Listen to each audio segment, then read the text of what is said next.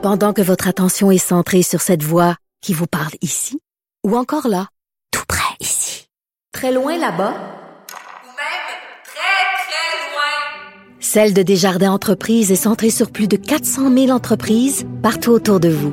Depuis plus de 120 ans, nos équipes dédiées accompagnent les entrepreneurs d'ici à chaque étape pour qu'ils puissent rester centrés sur ce qui compte, la croissance de leur entreprise.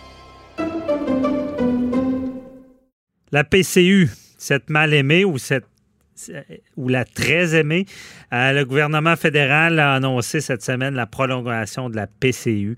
Euh, il y en a qui apprécient que ça continue, d'autres la, la décrient parce qu'on sait euh, il y, a, il y a quand même un impact sur les commerçants, les restaurateurs, trouver de la main-d'œuvre. Donc, on en parle avec euh, Maître Jean-Paul Boilly, notre chroniqueur. Bonjour. Oui, encore une fois, c'est sûr que ça fait jaser. Là. Bien évidemment, le premier ministre Trudeau a annoncé qu'il allongeait le, le programme canadien d'urgence, la PCU, là, de huit autres semaines. Donc, Huit autres Ouais. ou c'est total? Non, non, huit, ah, huit huit semaines. autres semaines OK. additionnelles. Donc, il y avait déjà un quatre mois de prévu. Là, là on monte à cinq mois additionnels. Bon, donc, on va pouvoir être sur ce programme-là plus longtemps. Il faut comprendre, là, parce que les... Huit les- semaines, deux mois. Ouais, on monte ça- à six. C'est ça, de, de- de Ouais. plus. Donc, on, on est à six mois. Puis euh, là, ben, il y a des gens là-dessus, ils font des calculs. Hein, c'est, sûr que le programme, puis on va parler des fraudeurs tantôt, là, mais le programme, il est fait pour venir en aide au monde qui en ont besoin. Parce qu'il y a du monde qui en ont besoin. Puis là, c'est bien beau de dire il y a des fraudeurs, il y a des ci, il y a des ça. Mais c'est certain que ça plaît pas à tout le monde. Puis vous l'avez dit en intro, là, il y y a des gens, tu sais, je regarde dans le milieu des spectacles, je regarde dans le, euh, de- sortes de milieux où les gens ont perdu leur, leur travail comme tel, donc n'ont plus le revenu de, euh, pour, euh, euh, comme disait l'ancien premier ministre chrétien, pour amener le bain puis le beurre, ça- le, le bain puis le, beurre, le pain puis le beurre, pardon, Sur la table, ouais. Mais là, euh, on comprend que ça aide beaucoup, beaucoup, beaucoup de monde, puis il y a beaucoup qui l'apprécient. Mais il y, y a des gens qui font des calculs, puis malheureusement, il y a des employeurs qui n'apprécient pas ça du tout parce que les gens qui travaillent au salaire minimum ou qui travaillent en bas de 15 de l'heure, là, ben, s'ils font le calcul rapide, sont pas mal mieux de rester la PCU pour avoir à peu près l'équivalent ou un petit peu un petit peu moins, mais ils peuvent aller chercher un revenu supplémentaire jusqu'à 1000 dollars, faut pas oublier par mois, donc à peu près 250 dollars un petit peu moins par semaine, qui fait qu'ils sont pas pénalisés. Alors, ça leur donne un revenu qui peut être au-delà de ce qu'ils auraient en travaillant 35 à 40 heures par semaine, si on fait le calcul rapide, je sais que vous êtes fort en calcul mental, mais il reste que ces gens-là font les calculs. Puis là, ben, les employeurs, ce qu'ils disent, ils n'ont pas tort non plus. Ils disent, ben là, on a de la misère à aller chercher dans le domaine de la restauration, par exemple. Euh, Dans le domaine où, le, le- par exemple, là, on a vu au niveau des épiceries, bon, il y a des gens qui avaient des montants additionnels qui étaient payés, on parlait de 2 à 3 ou à 4 dollars de l'heure de plus pour les commis, les gens qui sont là. Ben, on disait que c'est ceux qui, qui allaient au devant hein, de, de la COVID, puis qui avaient, ils allaient au front parce qu'ils servaient les gens. Puis écoutez, euh, alors que tout le monde avait peur de la pandémie, là, on voit qu'avec le beau temps, les gens ont moins peur. là. on espère que ça reviendra pas, mais il reste que ces gens-là, on a annoncé, les grandes chaînes ont tous annoncé, ou à peu près, qu'ils enlevaient ces, ces, ces, ces, subsides-là additionnels aux gens à partir de, euh, de, de la fin juin. Alors, c'est malheureux, mais il y en a des gens là-dedans qui vont, euh, ben, c'est évidemment, ils peuvent pas se mettre la PCU et, et renoncer à leur travail, mais si, par exemple, ils perdaient leur emploi, ils pourraient être éligibles également à la PCU. Donc, mais, mais ces gens-là, ces chaînes-là, les restaurants et les autres, eux, cherchent à avoir ces employés-là, et les gens, bon, ben, évidemment, ce qu'ils font, ils font le calcul, hein, ils savent compter, comme vous et moi.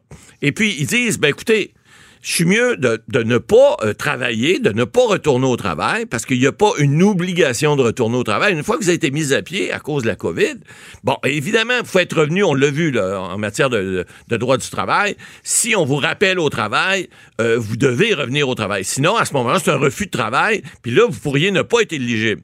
Mais la différence, c'est que si vous avez perdu votre travail à cause de la COVID et qu'un autre employeur voudrait vous engager, lui, légalement, il peut pas vous obliger à retourner travailler. Il peut pas vous obliger d'aller dans les champs cueillir des fraises ou des bleuets, etc. Travailler dans un restaurant. Non, travailler dans un restaurant ou n'importe où. Si vous travaillez, je sais pas, moi, ailleurs dans une usine avant, que l'usine a fermé et que l'usine n'est pas réouverte ou que l'usine est réouvre, mais que vous n'êtes pas réengagé dans votre usine, vous avez toujours droit à la PCU et vous avez le droit également de gagner un 1000 dollars additionnel par mois. Mais c'est dangereux. Je veux dire, il y a un effet pervers parce qu'on a vu, Ouais. bon, les restaurateurs, euh, et je prends, bon, à Québec, euh, tout le monde connaît ça, le, le Cosmos, euh, M. McNeil, qui, qui- qui a déclaré dans une entrevue disant il a décidé de, de- de garder un restaurant fermé sur Grande Allée, Ouais. puis en, en grande partie, Manque de- vu le désintérêt des, des- des jeunes à travailler parce que. Il a la misère de la Euh, main-d'œuvre. il, a, il a Effectivement. déclaré que euh, son, en ce moment, son plus grand compétiteur pour trouver de la main-d'œuvre, c'est la PCU. Effectivement. Bon. Bon. Là, il y a un effet pervers. Et d'ailleurs, même, je ne veux pas donner des mauvaises idées, mais un restaurateur dans un an ou dans deux ans, là, Ouais. qui veut du, du- du- du- des gens travaillants, là, il va, tu sais, les jeunes ne pensent pas à long terme. Non, Moi, je regarderais le CV, là, puis je dirais, T'as fait quoi pendant... été, été de COVID, la pas COVID? travailler, T- t- Ça te tentait pas? plein d'emplois en restauration, ça, hey, ça peut, ça être- peut ça une laisser étoile traces. ça va être une petite étoile dans certains CV, ça c'est clair. Mais il reste qu'il y a des, des- bon, j'en connais des jeunes qui sont travaillants qui vont y aller. Mais il reste que bon, pour être honnête là, c'est pas juste la PCU le problème. Bon, ici à Québec entre autres, puis c'est à Montréal aussi, j'ai jasé avec d'autres restaurateurs où il me dit bon, la place des festivals c'est presque fermé ou Ouais. à peu près. Ici le festival d'été à Québec n'aura pas lieu. Alors, toutes les les- toutes les activités estivales ou à peu près sont cancellées, les touristes sont pas au rendez-vous. Alors, il y a une foule d'autres facteurs, il y a pas juste cela, faut être honnête. Mais il reste que ça aide pas. Ça aide pas dans ce milieu-là, ça aide pas aussi dans d'autres milieux où effectivement on parle de, de cueillette par exemple, on sait que les travailleurs mexicains et autres là, bon, il y en a qui ont été euh, bon euh, testés à, la Covid donc en, quarantaine, Euh, d'autres ne sont pas retournés au travail. Alors, il y a un manque criant de main-d'œuvre. Puis là, le Mexique dit pour venir aider, ben on dit là, écoutez, si vous n'êtes pas capable de garantir à nos travailleurs qui sont en sécurité et en, santé, en bonne santé, au niveau de la sécurité et de la santé surtout, ben on, vous en- on va vous en envoyer moins parce que eux aussi, ils ont une obligation. Alors,